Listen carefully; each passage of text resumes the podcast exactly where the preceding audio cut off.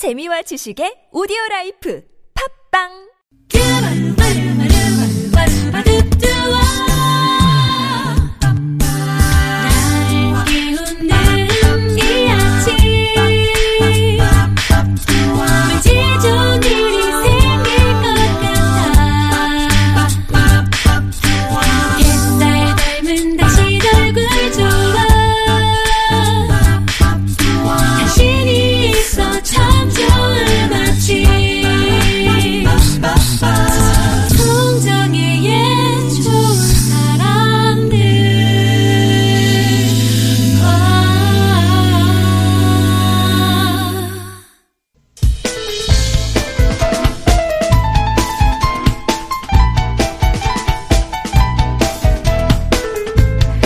음악으로는 누그러지지 않는 감정이 음악으로도 누그러지지 않는 감정이라면 극도의 공포나 슬픔 빼고는 없다. 영국의 소설가 조지 엘리엇의 말입니다.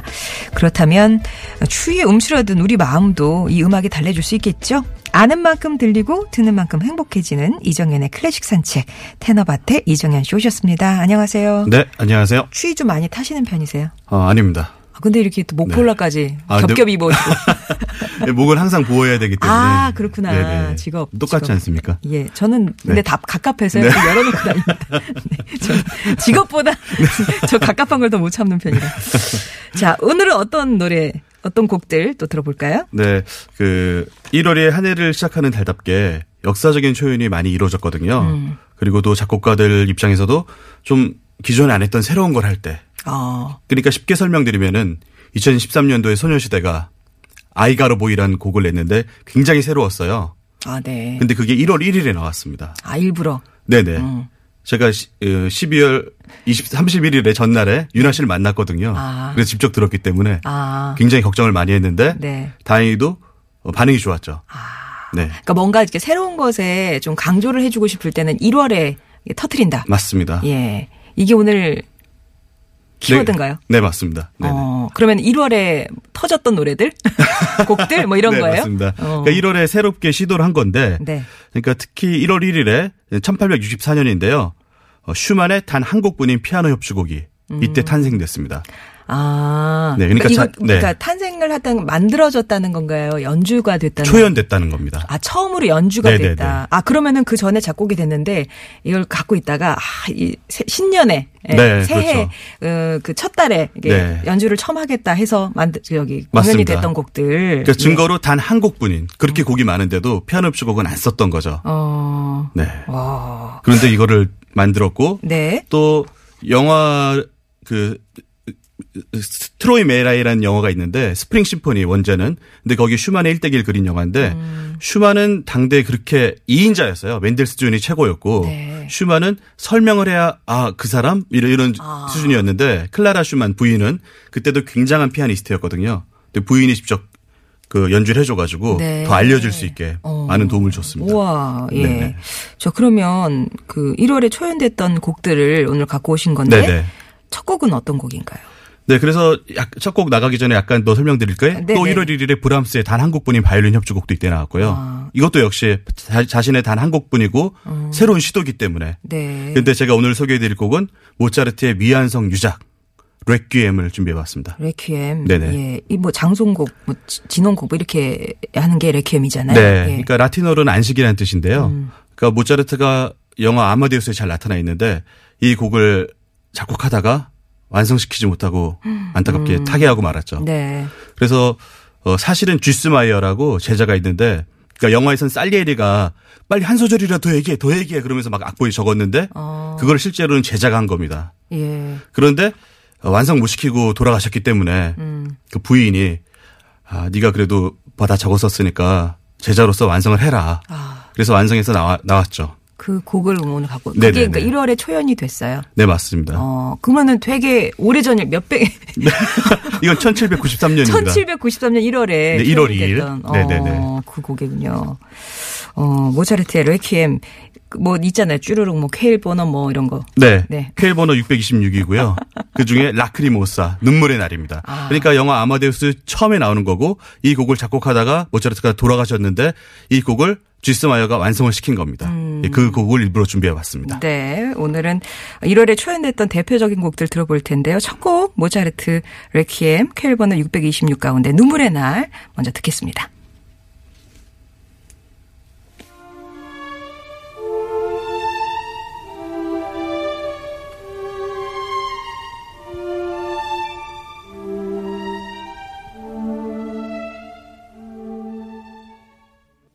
네, 모차르트의 레퀴엠 쾨르번호 626 가운데 슬픔의 날 네빌 마리나 경이 지휘하는 아카데미 합창단과 아카데미 오브 세인트 마틴 인 더 필즈 연주로 감상하셨습니다. 네.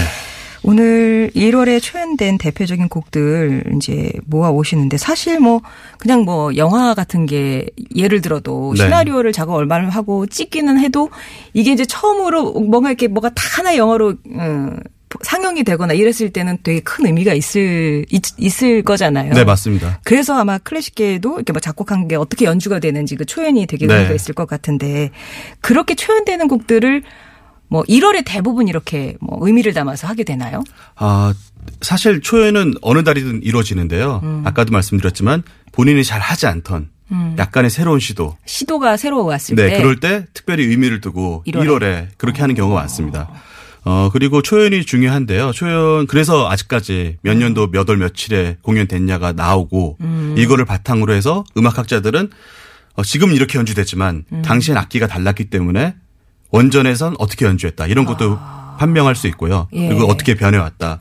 그래서 사실 음악적으로는, 그러니까 몇 년도 연주, 몇 년 판, 그리고 아까 모차르트 레퀴엠 같은 경우에는 모차르트가 완성을 못 시키고 죽었기 때문에 그러니까 다른 판들도 많이 있거든요. 그러니까 뭐 내가 모차르트였다면 저렇게 쓰지 않았을 거야. 내가 봤었다면. 그래서 그걸 대신해서 작곡한 사람도 많기 때문에 모차르트 레퀴엠은 버전이 굉장히 많아요. 그러니까 유명한 버전만 5개고요. 그러니까 누구 판에 따라서 전혀 다른 곡으로 들릴 수도 있습니다. 어떤 곡에 있어서는. 네. 네네. 네. 자, 그래서 모차르트의 이렇게 한 곡 듣고 왔고. 근데 약간, 아무래도 이제 좀 우울해진다. 네. 이러면서 분위기가 그렇다 이제 그런 얘기를 하시는데 두 번째 곡은 어떤 곡이 바꾸셨어요? 네. 역시 1828년 1월 10일에 공연된 곡인데요. 슈베르트의 연가곡 겨울 라그네입니다. 그러니까 이것도 마찬가지로 연가곡이 사실상 처음이었어요. 네. 연가곡이란 형태가. 네네. 슈베르트가 처음으로 만든 거였거든요. 네. 그러니까 베토벤이 멀리 떨어져 있는 연인에게란 연가곡을 만들긴 했는데 그거는 특별히 연관성이 없어요, 곡이. 그냥 베토벤이 자신이 그냥 묶어서 낸 것 뿐이지. 네. 하지만 이. 연가곡이 뭔지부터 짚어주셔야 되겠네요. 네. 그러니까 슈베르트 연가곡은 그 아름다운 물방앗간 아가씨랑 겨울 라그네가 있는데. 네. 물방앗간 아가씨는 비렐름 밀러의 시를 보고 이 시를 전체로 해서 한 곡으로 만들겠다. 그래서 그 안에는 20곡이 있습니다. 예. 그래서 천곡부터 20곡까지 연주가 다 되면은 박수를 치는 거죠. 그 겨울 라그네는 24곡이 있고요. 네. 그래서 첫 곡부터 24곡까지 다 공연이 돼야지 박수가 나오는 겁니다. 그러니까 그 24곡이 다 이렇게 하나의 서사를 이루고 있다는 그렇죠. 말씀이신 거죠. 그 스토리의 배경으로. 그리고 한 시인의 시, 그 작품을 그대로 그러니까 뭐 여러 가지 시인이 그 한 테마를 두고 그 안에 작은 시가 있잖아요. 네네네. 그걸 각각의 곡이 아니라 통으로 정말 만든 거죠. 그리고 슈베르트가 독일 가곡의 선각자라고 할 수 있는 게 유절 가곡. 그러니까 1절, 2절 있는 거는 멜로디가 반복되기 때문에 좀 단순하거든요. 네. 근데 이때는 통절 가곡. 그러니까 멜로디가 반복이 안 돼요. 다 다른 멜로디. 그러니까 본인도 넘쳐 흘러나오는 그런 멜로디를 주체할 수 없어. 막 떠오르는군요. 작곡가. 와. 그런데 이 연곡이라는 형태가 정말 슈베르트가 만든 거기 때문에 예, 특별히 의미를 갖고 1월에 초연을 했고, 근데 잘한 건 아니고요. 전반부까지만 했습니다. 12곡까지만. 아, 왜요? 그러니까 좀 아직 좀 겁도 나고. 네. 한번 본 거죠. 그럼 나머지 뒤에 12곡은 언제 했어요? 그 해 후반에 했는데, 예, 그때, 그러니까 음악가들이나 그렇게 예술에 종사하는 사람들은 네네. 슈베르트를 굉장히 인정을 했는데 일반 사람들은 좀 외면을 했습니다. 근데 슈베르트가 제가 알고 있기로는 이 겨울 라그네 작곡하고 나서 그 다음엔가 그렇죠. 그러니까 자신의 얘기랑도 마찬가지죠. 당시엔 인정받지 못하고. 어쨌든 12곡 먼저 올리고 좀 있다가. 그러니까 사실 이적 씨의 거위의 꿈도 작사가 나온 게 학교에서 자기 음악한다고 그러니까 친구들이 뜬모습을 비웃음 이런 걸 날리고 이래서 그거를 사실 가사로 썼는데 그렇게 좋은 가사가 나왔다고 하더라고요. 슈베르트도 마찬가지겠죠. 아마 이것도 어떻게 보면 음울하고 좀 어둡고 그런 분위기 자체가 맞습니다. 슈베르트의 뭔가를 좀 의미하지 않았을까 싶은데요. 그럼 겨울 라그네 가운데서. 네, 맞습니다. 지금이랑 딱 똑같은데요. 예. 그러니까 정말 스산한 바람 흘러가고 그때 보리수를 준비했는데 보리수가 지나갈 때 아, 내 마음처럼 바람이 보리수를 그냥 통과하듯이 네. 연인의 마음이 그냥 나를 받아들이지 않고 그냥 통과해 버리는구나. 그리고 나도 길을 떠나려한다. 뭐 이런 곡입니다. 그러니까 여기에 주인공은 남자 주인공은 버림받은. 그렇죠. 네, 네, 버림받은. 사랑에 실패한 한 청년이 나오고 맞습니다. 그 청년이 이제 추운 겨울에 방랑을 하는 그런 건데. 네네. 그 가운데서 5번째 곡 네. 보리수를 듣도록 하겠습니다. 아마 들으시면 아실 거예요. 음악 시간에 배우신 분들이 많으실 겁니다. 네네. 네. 그러면 누가 불렀나요? 네, 베이스 영광철 씨 그리고 정명훈 씨가 피아노를 연주한. 공연 실황 버전입니다. 아, 그렇군요. 그 전에, 노래하기 전에요. 지금 제주공항 제설 작업하고 있어서 11시까지 활주로를 폐쇄한다고 하네요. 항공편 이용하신 분들은 미리 좀 확인을 해 주시기 바랍니다. 슈베르트의 연가곡 겨울라구네 가운데서 제5곡 보리수 영광철의 노래로 듣겠습니다.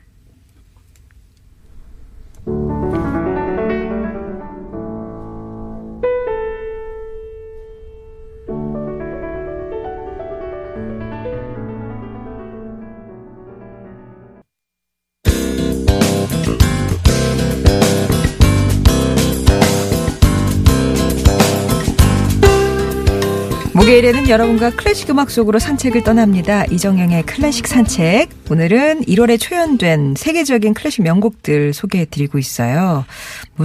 모차르트의 곡과 또 슈베르트의 연가곡 가운데 겨울나그네 보리수 이제 감상을 해봤는데 다음 곡은 어떤 곡인가요? 네, 1900년도에 초연된 작품인데요. 그러니까 2000년도도 밀레니엄 해가지고 굉장히 화제가 됐잖아요. 예, 예, 예. 근데 1900년도 마찬가지였답니다. 아, 그러면 궁금한 게 네. 클래식계에서는 그 최초로 레코드된 게 언제 쪽이에요? 그러니까 1890 몇 년인데 그때는 90 몇 년. 예. 네네. 그러니까 그때 깔때 1800년대네, 그죠? 그렇죠. 그때 깔때기에 대고 노래를 한 거죠. 아. 마이크가 아니라. 그래서 성량이 정말 좋지 않으면 녹음이 안 됐습니다. 네. 그렇기 때문에 역사상 최초로 녹음한 사람이 카루소였어요. 왜냐하면 일반 목소리는 녹음이 안 됐기 때문에 소리가 작아서. 깔때기다 대고. 네. 그리고 그 당시에는 열악했기 때문에 네. 10곡을 한 번에 하루에 다 녹음을 하고 편집도 안 되니까 레코딩이지만 라이브죠. 네. 그러니까 카루소 노래 들으면은 음질은 굉장히 열악하지만은 저희는 굉장히 존경할 수밖에 없는 게 성량이 대단해서 그걸 뚫었고 와. 그걸 또 이게 사실상 라이브였고 예. 그런데도 이렇게 노래를 했고 예. 네, 그렇기 때문에 전설이 된 거죠. 성악은 그렇다 치고 연주곡 같은 거는요? 연주곡도 그때부터 같이 녹음이 된 거죠. 반주를 했기 때문에. 아. 그런데 아무래도 좀 연주곡은 길잖아요. 네네. 그렇기 때문에 성악곡이 먼저 됐고 그다음에 녹음 기술이 발전하면서 더 연주곡도 됐고. 넘어와서. 네, 그리고 1940년대부터는 그래도 레코딩 기술이 꽤 발전을 해서 예. 지금 들어도 괜찮습니다. 네네. 그리고 좋은 레코딩이 많이 나왔고, 그리고 그 당시에는 클래식이 사실상 대중음악이나 마찬가지였거든요. 네. 그래서 지금 들으시면은 상상이 안 가시겠지만, 당시 이태리에 사셨던 분들은 성악가들이 요새 최고 유행 가수처럼, 유명 가수처럼 또 나오고, 또 어떻게 보면은 격투기처럼, 네. 아, 그 테너 나보다 못해. 막 방송에 나와서 내가 최고야. 막 이러고, 그런 팬덤도 형성하고 있었고, 그래서 그 당시에는 뭐 마리오 델 모나코, 주세페 디 스테파노 네. 이렇게 공연을 할 때 어떤 테너의 공연에 더 많이 가냐 이런 것도 굉장히 화제가 됐고요. 예. 예, 부러운 시대죠. 아, 그러니까 앞에 들었던 두 곡은 진짜 초연이 어떤 상태로 연주가 됐는지는 상상 속에 있는 거네요, 그죠? 녹음이 맞습니다. 남아있지는 네네. 않으니까. 네, 제가 생각했을 때 슈베르트 때는 그냥 슈베르트를 좋아하는 사랑하는 사람들. 그런 사람들만 봤을 거고 일반 관객들은 야, 이거 박수를 언제 쳐야 될지도 모르겠고 이거 좀 지루한 거 아니야? 이랬을 수도 있을 것 같습니다. 연가곡이라는 게 처음이었으니까. 네네 맞습니다. 네네. 네. 자 그래서 이제 얘기가 좀 샜는데 네. 다음 곡은요? 네 그래서 푸치니의 토스카를 준비했는데요. 1900년 1월 14일에 그러니까 푸치니가 10년 동안이나 공을 들인 작품이고요. 오페라 중에 제 개인적으로는 네. 가장 좋아하는 오페라입니다. 아, 그렇군요. 네네. 그러면은 푸치니의 유명한 오페라가 이 토스카도 있지만 라보엠도 있고 나비부인 어느 네. 게 먼저예요? 그 라보엠이 더 먼저인데 그러니까 토스카만 해도 당시로선 스타일이 좀 파격적인 겁니다. 그러니까 네. 베리스모 해 가지고 사실주의. 그러니까 상상 속에서 일어나는 일 아니면은 그냥 귀족들 간의 일이 아니라 실제로 벌어지고 있는 일. 아. 그렇기 때문에 토스카도 배경이 나폴레옹 혁명 시대가 배경이에요. 네. 그래서 줄거리를 약간 설명해 드리면은 토스카에 네. 네. 정치범 안젤로티가 있는데 혁명 사상을 가진 그러니까 왕정에서는 소위 죽일 놈이죠. 네, 싫어하죠. 네, 그래서 잡아야 되는데 네. 그러니까 까바르도시가 화가인데 혁명 사상을 갖고 있습니다. 그래서 본인이 직접 혁명운동을 하진 못하지만 혁명 사상을 가진 친구는 도와줘야겠다 그래서 그 정치범이 탈옥을 했거든요. 네. 근데 숨겨주죠. 근데 그게 걸렸어요. 그래서 안젤로띠 그러니까 숨겨주다 걸리기 때문에 스카르피아 경시총감이 정말 야비한 사람이거든요. 네. 그 사람이 조사를 해가지고 근데 마침 토스카란 애인이 있었어요. 네. 근데 토스카가 그 오페라 프리마돈나인데 누구 애인? 카바르도시 애인. 네. 근데 그걸 취조를 많이 하는 거죠. 네. 근데 사람들이 제가 한 말이 아니라 그러니까 설명을 드리다 보면은 어떤 분이 질문을 하시더라고요. 네. 성악가를 왜 이렇게 스카르피아가 탐하려고 했냐. 솔직히 이해가 안 간다. 이렇게 직설적인 표현을 해 주시더라고요. 그래서 당시에 그런 프리마돈나는 우리나라로 따지면 이효리 씨 이런 정도였습니다. 네. 그래서 스카르피아가 당신의 그거 몸을 허락을 하면은 다 풀어주겠다. 아 변사또네요. 네네. 춘향이랑 변사또 뭐 그런 거네. 네. 근데 토스카도 견디지 못해서 살해를 하죠. 아. 그런데 스카르피아는 풀어주겠다고 하고는 네. 다 지시를 내린 거예요. 풀어주긴 뭘 풀어줘. 그냥 총살해. 공보탄 말고 실탄 끼워. 예. 그리고 안젤로띠도 잡힐 것 같으니까 자살을 하고. 네. 그래서 주요 등장인물 그리고 토스카도 결국은 까바르도시가 총살을 받으니까 자신도 못 견디고 자살을 합니다. 네. 그러니까 주요 등장인물 4명이 모두 사망하고 많은 비극 중에 비극이고요. 아, 예. 네. 그리고 오늘 들려드릴 곡은 노래 살고 사랑에 살고인데 그러니까 그 소위 그런 끔찍한 일이 생기기 전에 아, 나는 정말 주님을 위해서 열심히 노래하고 또 많은 돈을 벌었지만 그 돈을 어려운 사람들을 위해서 다 나눠주고 착하게 살았는데 왜 이런 시련을 주십니까? 이런 내용의 아주 비극적인 곡입니다. 아, 그 수청 제안이 들어왔을 때 네네, 고민을 하면서 예, 아, 그 막 절규하면서 그렇게 부르는 노래. 맞습니다. 그러면 푸치니의 노래에 살고 사랑에 살고 오페라 토스카 가운데서 들을 텐데 누가 부르나요? 네, 안젤라 게르그가 부르고요. 현존하는 최고의 토스카라고 해도 과언이 아니고요. 예. 안토니오 파파노가 주연한 코벤트 가든 로얄 오페라 하우스 오케스트라 연주입니다. 듣겠습니다.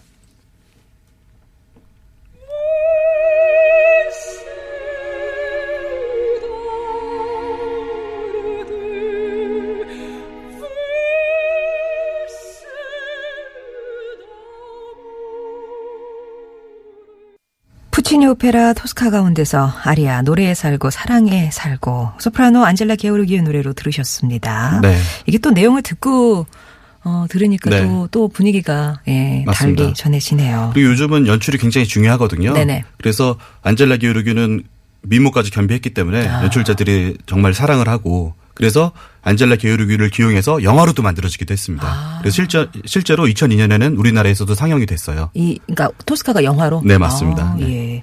자, 이제 시간이 얼마 안 남았습니다. 네. 끝곡. 네, 1890년 1월 15일에 초연됐던 차이콥스키의 발레 음악 잠자는 숲속의 미녀를 준비했는데요. 네. 이것도 1월에 초연된 이유가 전작인 백조의 호수가 소위 폭망했거든요. 아, 백조의 호수가 폭망했어요? 네네. 그래서 차이콥스키가 나 다시는 발레 음악 안 써. 이랬는데 10년 만에 발표를 한 거죠. 그러니까 이번엔 될 거야. 그리고 1월에. 아, 그럼 그 사이에 무슨 심경의 변화가 있어서 다시 쓴대요? 다시 나 써 그러다가? 그러니까 그 동안에도 네. 사실 음악가들이 좀 윤택한 삶을 살긴 힘들거든요. 그래서 뭐 후원도 받기도 했지만 그래도 작품은 꾸준히 써서 그 당시에도 유명한 곡들도 많았는데 발레 음악만 좀 안 된 겁니다. 그러니까 당시에는 발레면은 그냥 오페라 중간에 나오면 되는 거 아니야? 네. 발레로 그걸 처음부터 다 이끌고 가니까 좀 지루한 것 같아 답답하고 이런 느낌도 있었고요. 그리고 안무가의 탓도 있습니다. 그래서 백조의 호수도 한참 후에 유명한 안무가가 이런 곡이 있었어 하고 다시 살려냈고요. 네, 그 안무를 통해서. 예, 예. 그래서 잠자는 숲속의 미녀는 차이콥스키가 이 곡은 될 거야 하고 정말 심혈을 기울여서 만들었고 그렇기 때문에 이 곡은 계속 연주돼야 돼. 그래서 네. 모음곡으로도 발췌해가지고 연주 버전으로도 만들었습니다. 예. 그런데 이것도 안타깝지만 잘 안 됐고요. 그랬군요. 네네네. 두 번의 예, 폭망을 가져다 준. 잠자는 숲속의 미녀. 하지만 뭐 지금은 어마어마한. 아, 그렇죠. 대단하죠. 야, 그러면은 어느 곡 일부를 들어야 되잖아요. 네. 예. 그래서 안타깝게도 어쩌다 보니까 조금 비극적인 곡들만 소개해드린 것 같아서 마지막 곡은 조금 아름다운 목가적인 네. 그런 아름다운 풍경을 그린 파노라마를 준비해봤습니다. 파노라마. 네네. 예. 앙드레 프레빈이 지휘하는 런던 심포니 오케스트라 연주로 듣겠습니다. 이정현 씨는 여기서 인사 나눌게요. 고맙습니다. 네. 감사합니다.